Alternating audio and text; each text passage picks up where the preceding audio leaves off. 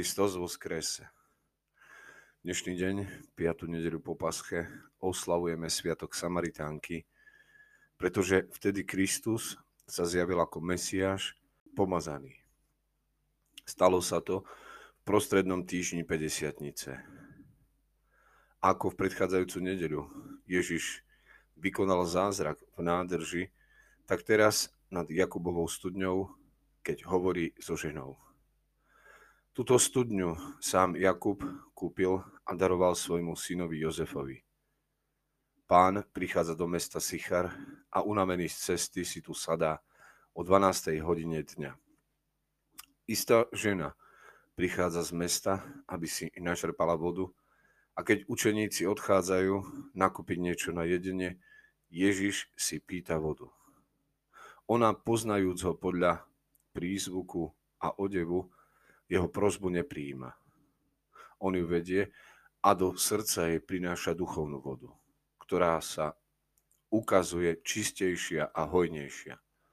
Podobá sa duchu a väčšnému ohňu. Žena mu povie, že nemôže mať takú vodu, lebo nemá vedro, aj studňa je hlboká. Piť a nikdy nebude žízniť. Žena si prosí takú vodu, ale on jej povie, aby sem priviedla svojho muža. Odpovedá všetkým nám známu vetu. Nemá muža. On vediac všetko toto jej povie správne. Úprimne odpovedaš. Lebo si mala 5 mužov a ten, ktorého máš teraz, šiestý, nie je tvoj muž. Niektorí považujú týchto piatich mužov za 5 kníh Mojžišových, ktoré prijali Samaritáni, ale šiestého Kristové slova, ktoré ešte neboli povedané, pretože nebola vyliata milosť Svetého Ducha. Iní zasa hovoria, že to bolo 5 zákonov daných Bohom. Prvý v raji, potom po vyhnaní Noémovi, Abrahamovi a napokon Mojžišovi. Šiestý je evanelium, ktoré ešte nemala. A dokonca niektorí po tej ľudskej stránke hovoria, že išlo o 5 ľudských zmyslov a tým šiestým, dokonalým, väčšným je Kristus. Žena mu odpovedala, nazvúc ho prorokom. Potom sa spýta na vrch, na ktorom sa treba klaňať, či na vrch Gerazim, alebo Jeruzalem. Alebo keďže tam Abraham postavil prvý oltár Bohu, ako znova hovoria Židia, v Jeruzaleme sa treba klaňať jedinému Bohu. Preto sa tam odvtedy zhromažďujú na sviatok. Ježiš odpovedá, že spása sveta je zo Židov. A Boh je duch a tí, čo sa mu kláňajú, už nebudú prinášať obety, ale budú sa kláňať v duchu a pravde. Lebo poznajú jediného Boha, pána, Boha a stvoriteľa, jedine vo Svetom duchu a synovi, lebo on je pravda. Aj včera sme počuli vo Svetom Evaníliu. Žite v pravde, lebo pravda vás vyslobodí. Kristus je pravda. I žena poznáva túto pravdu. A keď ju príjme, vtedy sa jej môže otvoriť jej srdce a môže vstúpiť Boh.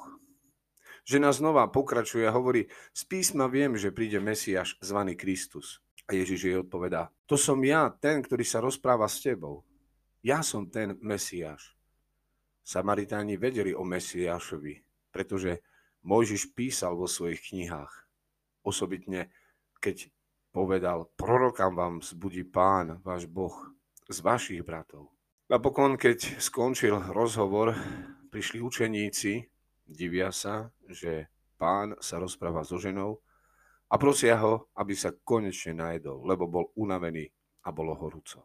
Vtedy Kristus hovorí, mojim pokrmom je plniť Božiu voľu. Hovorí teda o väčšnom pokrve, ktorý zjaví spásu ľuďom a pošle ich žať, na čom oni nepracovali. Lebo žatva je veľká. Ale robotníkov je málo.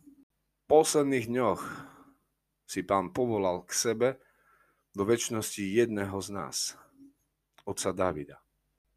A Boh nás nielen v posledné mesiace, ale učí stále, aby sme aj my plnili jeho voľu. A toto má byť pokrmom pre našu dušu.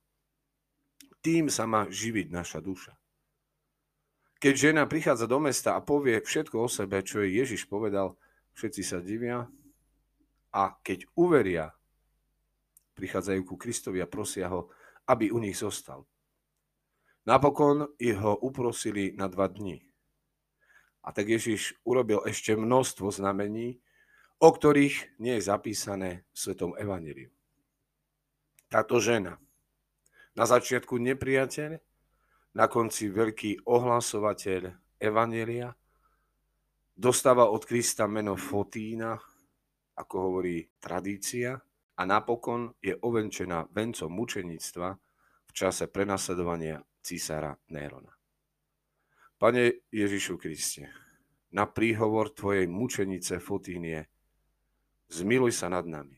Kristos vo Возлюблю тебя.